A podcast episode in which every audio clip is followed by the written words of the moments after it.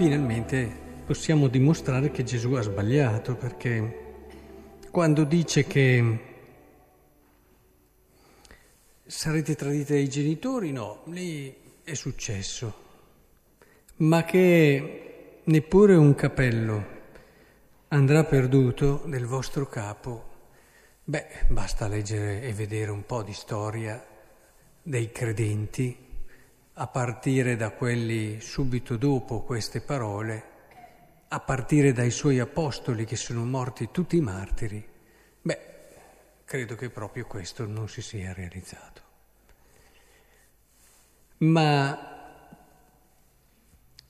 il problema è che tanti si rapportano alle parole di Gesù in questo modo, cercando una cosa che ti risolva una domanda e una questione, una massima di sapienza più furba di un altro, un miracolo che ti aiuti a... Ci si rivolge così, ma così si arriva prima o poi a scontrarsi con il fatto che o non ti risponde o quella massima lì si vede che magari era una massima che c'era anche in altre popolazioni e culture, eccetera, o quell'altra cosa lì non ci si salta fuori da questo labirinto se ci si butta così. Allora o ci se la racconta e alla fine si fa andare tutto come vogliamo, ma non si arriva alla vera fede. Non si arriva alla vera fede. È un modo d'approccio ed è una maturità della fede che non c'è in questi casi. Come quelli che si rivolgono a Dio perché hanno bisogno e hanno bisogno di grazie e hanno bisogno di aiuto.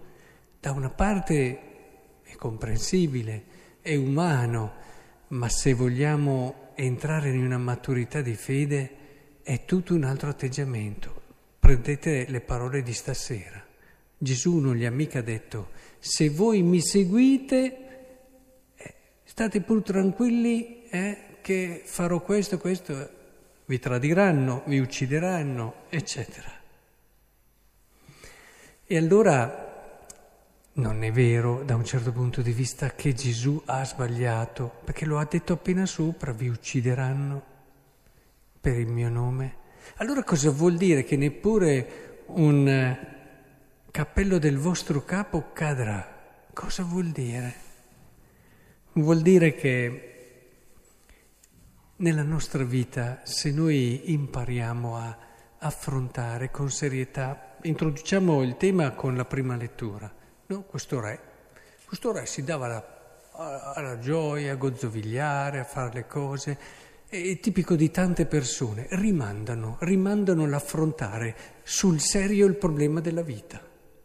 E, e, e non ci pensano non ci pensano. Poi arriva l'episodio, in questo caso un episodio straordinario di queste dita che scrivono, ecco che subito tutta quella, eh, eh, quella sicurezza ostentata, quella, quella, gioia che non è gioia, ma è semplicemente un ubriacarsi e un non pensare, ecco che si trasforma in una paura è bellissimo come viene descritto, no? questa paura, si allentano i fianchi, le gambe tremano tutte. Lui che era sovrano, lui che doveva essere re, lui che doveva essere il dominatore di, questi, di tante popolazioni.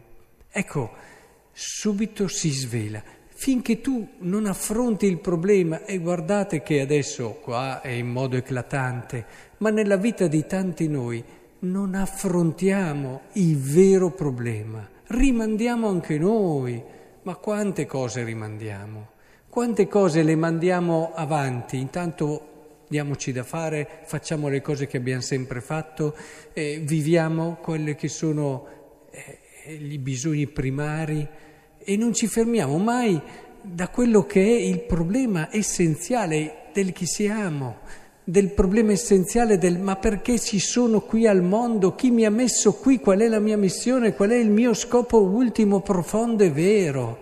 Affrontarlo, guardarlo, cosa vuol dire essere creatura di Dio?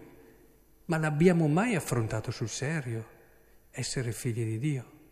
Ce lo siamo mai chiesto sul serio cosa vuol dire essere figli di Dio, al di là di quelle rispostine? vuol dire una vita che non può non vedere la santità come orizzonte. Non può. Cosa vuol dire essere famiglia cristiana? L'abbiamo affrontato sul serio. La misura dell'amore di due coniugi cristiani, la misura e la scelta educative di due coniugi cristiani e tutto quello che in un qualche modo eh, viene coinvolto da questa consapevolezza. Entrare in quel gustare ogni istante, ogni minuto della mia vita, perché gli do significato, gli do contenuto. Perché mi sono fermato all'inizio della mia giornata e sono entrato ancora meglio nella verità di quello che sono. E non ho paura, e non ho paura a viverlo, non ho paura. E, di affrontare tutto quello che questo comporta, fosse anche lasciare tutto. Non ho paura come il giovane ricco che non ha lasciato, perché se io capisco chi sono, so che a non lasciare sono povero. Sono da compiangere più di tutti gli altri, se ho capito chi sono. Crede che il giovane ricco avesse capito chi era? No se no avrebbe lasciato tutto e avrebbe seguito colui che lo aveva pensato con sé e lo aveva fatto per essere con sé.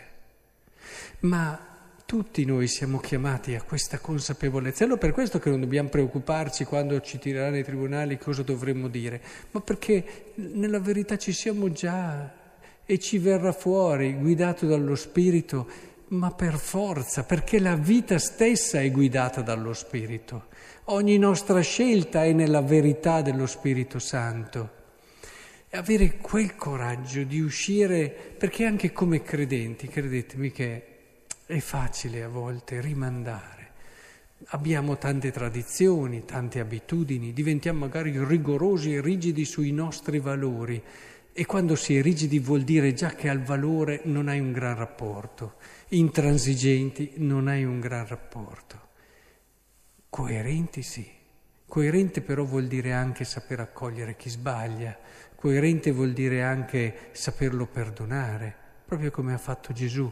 Coerente vuol dire far vedere all'altro la tua gioia nel vivere questi valori senza bisogno di tanti discorsi. E, e allora ti viene fuori nello spirito quello che devi dire, riporti quello che sei, non mica bisogno di fare. Ed è questo che è efficace, ed è questo che conquisterà le persone, ed è questo che anche quando magari pagheremo con la vita le nostre scelte, non ci sembrerà di aver perso il capello, come dice qui, perché noi saremo nella verità, è questo il problema. Se voi mi seguite, se voi vivete con me, non ci sarà situazione della vita, neanche quando dice qui vi uccideranno, vi tradiranno, eccetera, nella quale non vi sentirete custoditi e amati.